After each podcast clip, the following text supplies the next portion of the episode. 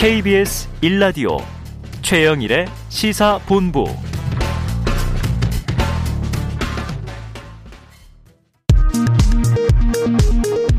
이 시각 라디오 정보센터 뉴스입니다.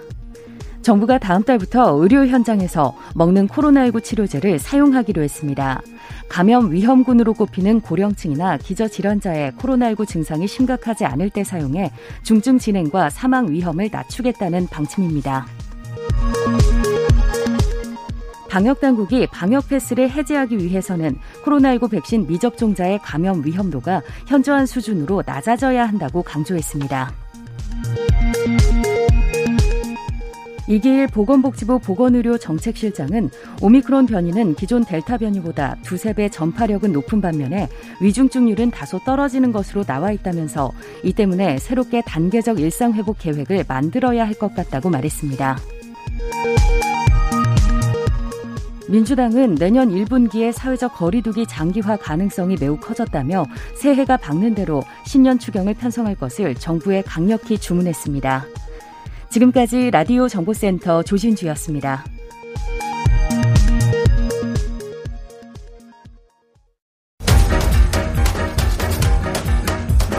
최영일의 시사본부 10분 인터뷰. 네, 화제 이슈를 콕 짚어드리는 10분 인터뷰 시간입니다. 어, 그동안 이 한반도 평화, 통일 문제, 북한 이슈 좀 소홀해 왔는데요. 자, 북한 김정은 국무위원장 집권 오늘로 꼭 10년이 되는 날이라고 합니다. 자, 대선판에서도요, 이 안보 이슈는 주요 중심축을 담당하고 있습니다. 지금 대선 후보들도 징집 체계에 대해서 각기 다른 목소리를 내고 있는데요. 자, 오늘은 더불어민주당 선대위의 평화 번영위원장을 맡고 계신 이종석 전 통일부 장관과 전화를 연결합니다. 안녕하세요. 예, 안녕하십니까. 네, 잘 지내셨죠? 네, 잘 지냈습니다. 네. 장관님, 이재명 후보 선대위에 계십니다. 또 이재명 후보의 평화안보 책사로 함께하고 계신데, 최근 활동 어떤 일 하셨어요? 예, 뭐 아무래도 제가 연구자다 보니까 공부를 좀 해야 되는데요. 네. 요즘은 그걸 잘 못하고, 예, 평화번영위원회 활동으로 이제 뭐 정책 공약 만들고, 또 이제 후보 말씀 같은 거 이제 제가 뒷받침하고 그런 것들 하고 있습니다. 네, 사실 뭐 연구도 현실에 또 적용이 돼야 되는 거니까 연장선에 계시다는 생각이 드는데요. 자, 한반도 평화 관련해서 정책 공약 개발하시고 힘쓰고 계십니다. 최근에 이재명 후보가 선택적 모병제를 도입하겠다. 이런 발표를 냈는데요. 그냥 모병제가 아니고 이 선택적 모병제. 어떤 개념입니까? 예, 이게 완전한 모병제는 아닙니다. 음. 그러니까 어, 저희가 말씀드리는 선택적 모병제는 일단 국민 개병제에 기초해 있습니다. 네. 국민 개병제를 유지하되 음.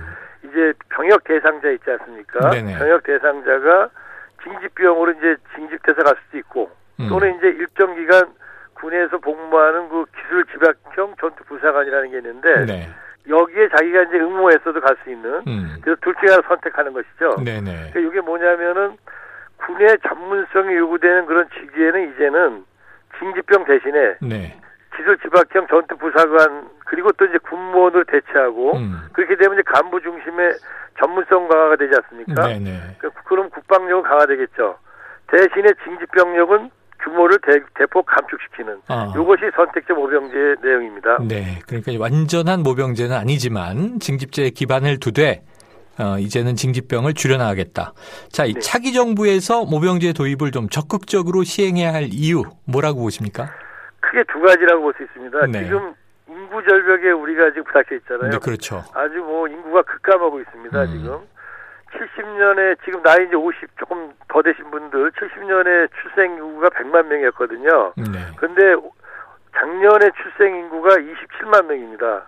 음. 그리고 현재 우리 저 남자 어, 군대 갈 수 있는 인구 자체도 내년이면 한 25만 6만 정도 되고요. 네. 그다음에 앞으로 계속 줄어들죠. 그러다 보니까 이제는 군대를 갈 자원 자체가 적다라는 네. 거죠. 그다음에 또 하나는 이제는 4차 산업 기술 4차 산업혁명 시대고 음. 그 시대라는 건 첨단 무기를 가지고 싸우는 시대 아닙니까? 네네. 네. 그러니까 머릿수를 가지고 싸우는 시대 지났잖아요. 그렇죠. 그러다 보니까 이제는 전문 군사 인력 중심으로 군구조를 재편하고 이제는 머릿수는 줄여가는 이것이 지금 현재 우리가 선택적 모병제를 하게 된 이유라고 볼 수 있습니다. 네. 자, 두 가지 이유를 뭐 말씀해 주시니까 와닿는데요. 자, 징집병을 30만 명에서 15만 명으로 축소하겠다. 야, 이 정도면 이제 절반으로 감축하는 거니까 대폭이라고 보여집니다. 공약대로 시행된다면 이 모병제로 충원한다고 해도 일단은 아까 머릿수 싸움 시대는 아니다 말씀하셨는데 지금 병력 규모 유지하기는 어려워지겠네요. 예, 일단은 뭐 저희들 말씀드린 것처럼 전문 전투 부사관이나 군무원들이 투입되니까 네. 전체 병력은 줄어들게 되죠. 네. 전체 병력은 줄어들고 대신에 전력은 강화되는데요. 네. 예를 들어서 2022년 내년도 말쯤 되면 우리나라의 현역 징집되는 병력이 30만 명입니다. 지금 음. 현역 병이. 네. 근데 이, 이 중에서 15만 명을 2027년 임기 말까지 줄입니다. 네. 그 대신에 이 줄이는 대신에 이분들이 하던 일을 갖다가 이른바 기술지박형 전투부사관, 음. 고급의 전투부사관 5만 명이 대체를 해줍니다. 네네. 또 한편으로는 또 이제 징집병들 중에서는 행정이나 기술이나 시설 같은 건 친구들 있지 않습니까? 네. 그 부분은 이제 군무원들이 5만 명 이제 다시 충원해서 대체합니다. 아. 그 다음에 뭐 치사병 이런 것들은 이제는 군의 급식 이런 건 아웃소싱이나 네네. 아니면 민간 직영을 시켜야 되잖아요. 음. 이제 급식 질을 제고하기 위해서 이런 네. 것들을 통해서 대개 한 5만 명을 대체합니다. 어. 그러다 보니까 병력은 징집병은 이제는 15만 명으로 줄어드는데 27년 말 되면 네. 그러나 그랬다고 해서 국방 전력이 약화되거나 그런 건 아니죠. 더 강화됩니다. 네, 알겠습니다. 네. 그 대체의 이제 방식은 이해가 됐고요. 그러니까 말씀하신 게 이제 국방력 강화가 인원 감축에 대한 대비도 있지만 지금 첨단 과학 기술 이야기도 해주셨어요. 네네. 그렇다면 이게 인건비도 올라갈 것이고 또 여러 가지 투자 예산 비용 마련 여부가 중요할 텐데 예산 반영이 돼야 되겠군요. 아 그렇습니다. 예, 사실은 병력은 감축되지만 예산이 감축되지는 않습니다. 예산은 역시 이제 첨단 무기 체계와 그다음에 군구조의 스마트화 과정 속에서 늘어나지 않습니까? 네. 저희들이 계산하니까 2023, 4년 이때 늘어나는 거는 얼마 안 되는데 음. 이 선택적 모병제가 완성되는 2027년 되면 대개 저희들이 이 선택적 모병제로 인한 예산 증가가 한 그 당시 기준으로 4.4조 원 정도 네네. 늘어날 거라 보고 있는데요. 그 정도는 현재 문재인 정부가 5년 동안 국방비를 연 15조 정도로 늘려놨습니다. 네네. 거기에다가 현재 예산 절감할 부분이 많이 있거든요. 음. 그다음에 약간 자연 증가 분도 있지 않습니까? 네네. 그러다 보니까 충분히 내부의 국방 예산 조정으로 가능하다 이렇게 보고 있습니다. 예, 예산은 큰 문제 없다. 자, 이재명 후보가 군인들에게 이 최저임금을 보장하는 공약도 냈죠? 네, 냈습니다. 아, 그럼 이게 얼마 정도 되는 거예요? 이 병사들 봉급이? 지금 최저임금이 어, 지금은 내년이 191만 4,400원인데요. 네네. 그 당, 그 당장 최저임금을 갖다 실현하는 건 아니고 2027년 말, 음, 임기 말까지는 단계적으로 하겠다는 건데요. 예. 그 이유가 뭐냐면 사실은 제가 우리 저 젊은이들이 젊은 나이에 국방음을 다 한다고 이제 군대 가는데 네. 우리 국민들은 보면은 아 이거 조국방의 신성한 의무를 다하고 있다. 그래서 음. 의무라는 명분을 내세우고 있는데 과연 우리 젊은이들과 젊은 젊은 군인들을 존중했는가? 네.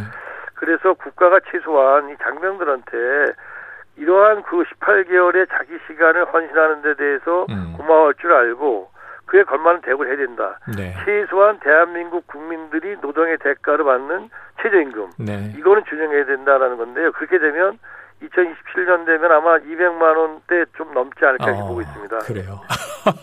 90년 제가 제대할 때 병장 월급이 8천 원이었거든요. 예, 예. 야, 격세지감입니다. 아, 예. 이제는 네. 그, 그, 시대 대한민국이 이제는 글로벌 선도 국가 아닙니까? 네. 그런 경제력과 그다음에 민주 체제에 맞는 그런 제복을 입은 시민, 네. 군복을 입은 시민으로서 군인을 존중해야 되죠. 네, 좋습니다. 자, 27일에는요, 국방부에서 이 병역제도 개편 논의는 상비 병력 충원 가능성과 군사적 효용성이 기준이 되어야 한다는 일관적인 입장이다.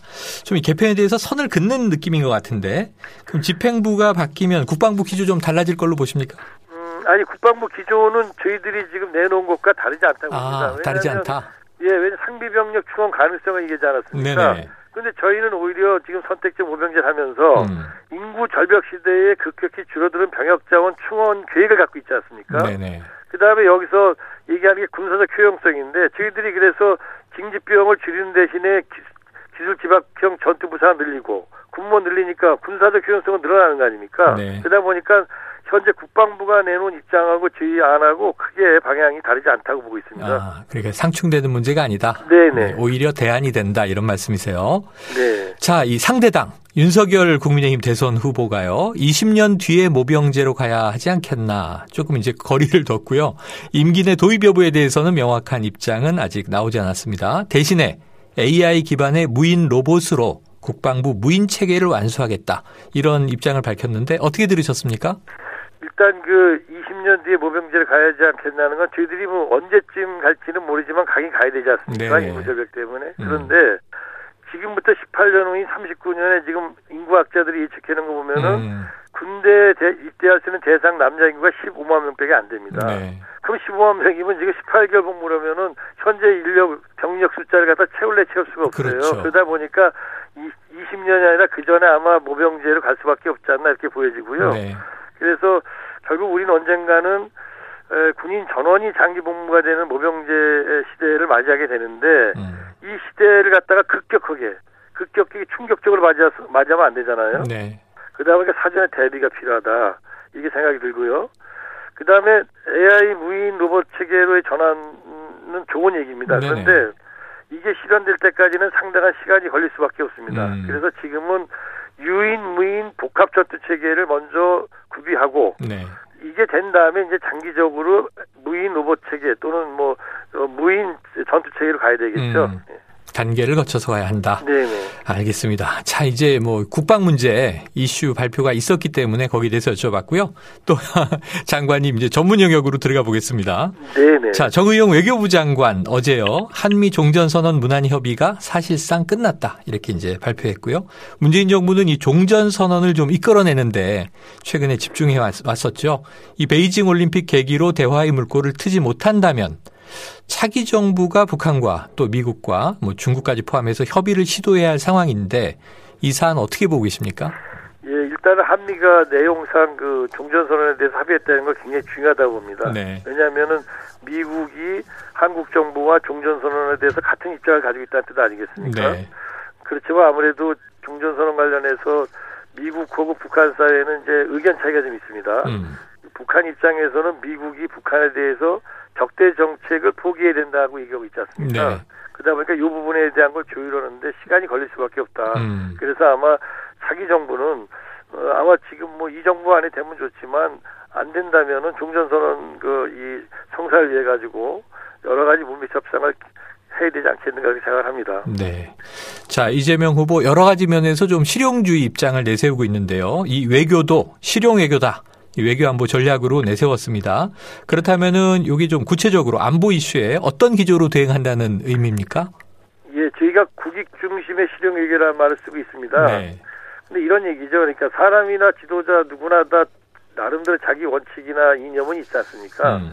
그렇지만 외교를 함에 있어서 특정한 이념이나 가치를 고집하지 않고 국가 이익, 즉 국익에 기초해서 외교 정책을 펼치겠다라는 네. 것이죠. 그럼 이제 여기서 이제 하나만 이제 우리가 규정하면 됩니다. 그러면 네. 당신이 말하는 국익이 뭐냐 이렇게 네, 물어볼 거 네. 아니겠습니까? 네. 근데 외교에서의 국익이라고 한다면은 제가 볼 때는 저희들이 볼 때는 이제 국내적으로는 이제 국가의 안전, 음. 그 다음에 국민 삶의 향상, 음. 그 다음에 이제 국제적으로 본다 상대가 있으니까요. 네. 국제 평화, 뭐 공동 번영, 이런 정도의 범주의 어떤 그 요소들 이런 것들을 목표로 해서 이런 네. 것들의 이익을 이런 것들을 실현하는 것을 국가 이익으로 보고 네. 외교를 해나가겠다. 라는 것입니다. 네. 그러면서 그런 국익을 우선하는 실용 외교다. 예, 예. 자, 이제 북한 비핵화가 중요 과제입니다. 그래서 당근과 채찍을 적절히 사용하겠다. 이재명 후보의 입장으로 보입니다. 대북 관계는 어떻게 만들어 가게 될까요? 일단 후보 말씀을 좀 제가 뭐 이렇게 나름대로 저 정확 비교적 정확하게 한번 좀 말씀을 드리자면은 네. 그 북한 비핵화를 위해서는 당근 채찍 등이 다양한 수단을 상황과 조건에 맞춰서 활용을 해야 되는데 음. 현재의 국면에서는 대화와 포용을 통해서 북한을 견인하고 핵 문제 해결하는 게 효과적이다 이렇게 이제 말씀하셨죠. 네. 네. 그래서 기본적으로 이제 어쨌든 간에 중요한 것은 북핵 문제를 해결하는 것이 가장 중요하다고 보고 있습니다. 네. 지금 어차피 남북 관계 발전을 위해서도 그렇고요. 그래서 어, 후보는 아마 이제 그 당선이 된다면 북핵 문제 해결에 지금보다도 더 적극적으로 나서지 않겠는가 이렇게 생각을 합니다. 네. 자, 최근에 여야 후보들이 이제 외교와 관련한 발언에서 논란이 좀 있었던 걸 한번 여쭤볼게요. 네. 예, 윤석열 후보는 현 정부가 중국 편향 정책을 써왔다. 그런데 이제 결론적으로는 실패했다 그러면서 청년들이 중국을 싫어하고 중국의 청년들도 한국을 싫어한다. 이렇게 발언한 게 논란이 됐고요. 자, 이재명 후보를 보면 지난달 이 미국의 상원 의원과 만나서 한일 합병은 미국이 가스라테프트 협약을 승인했기 때문이다. 역사적인 문제인데 논란이 좀 이제 있었어요. 자, 후보자들의 외교 관계 발언 좀 어떻게 가져가야 한다 조언 주고 싶으세요? 예, 아무래도 이제 후보자는 결국 이제 대통령을 꿈꾸는 것이고 대통령에 누군가 당선되지 않겠습니까? 네. 그렇다면은 그, 그 당선됐을 때의 그 후보의 말이 실제 정책에서 자신의 그 정책을 구사하는 범위를 기속하 제한받지 않게 하기 위해서는 좀 조심할 필요가 있겠죠, 당연히. 네. 예. 근데 이재명 후보가 말씀하신 그 부분, 카스라 데프트 미래학의 얘기는 그 상원의원이 음. 그런 그 이 한국과 일본과의 관계 과거사에 대해서 굉장히 관심을 많이 갖고 계신 아, 분이라서 네네. 그런 차원에서 이제 관심 형태로서 말씀을 했던 거였습니다. 음. 예. 그러면은 그 대화 자리에서 뭐 결례가 됐거나 외교적 파장이 있는 분위기는 아니었다. 예, 그런 게 아니었는데 아마 이제 그 뒤에 네네. 그게 이제 그 아마 이제 기자들이 쓰고 그러면서 그걸 조금 더 이제 확장시키고 확대했던 어. 거 아닌가 그렇게 보고 어, 있습니다. 침소봉대 됐다 이렇게 보시는군요. 뭐 알겠습니다. 뭐 침소봉대까지는 뭐 누구나가 다 자기 나름대로 해석할 수 있으니까 네. 그건 아니지만 본래 그게 그렇게 아주 예민한 그런 어떤 그 대화의 그런 어떤 그 오감이 아니었었는데 그렇게 비춰졌다는 것이죠. 알겠습니다. 자, 오늘이요. 김정은 북한 국무위원장 집권 10주년이라고 하더군요. 그래서 네. 눈에 띄는 대목이 우선 김정은 국무위원장의 셔츠 목둘레가 헐렁해졌다. 이런 기사 제목이 있고요. 한 1년 사이에 살이 많이 빠졌는데 이게 다이어트냐, 건강 이상설이냐. 어떻게 보십니까?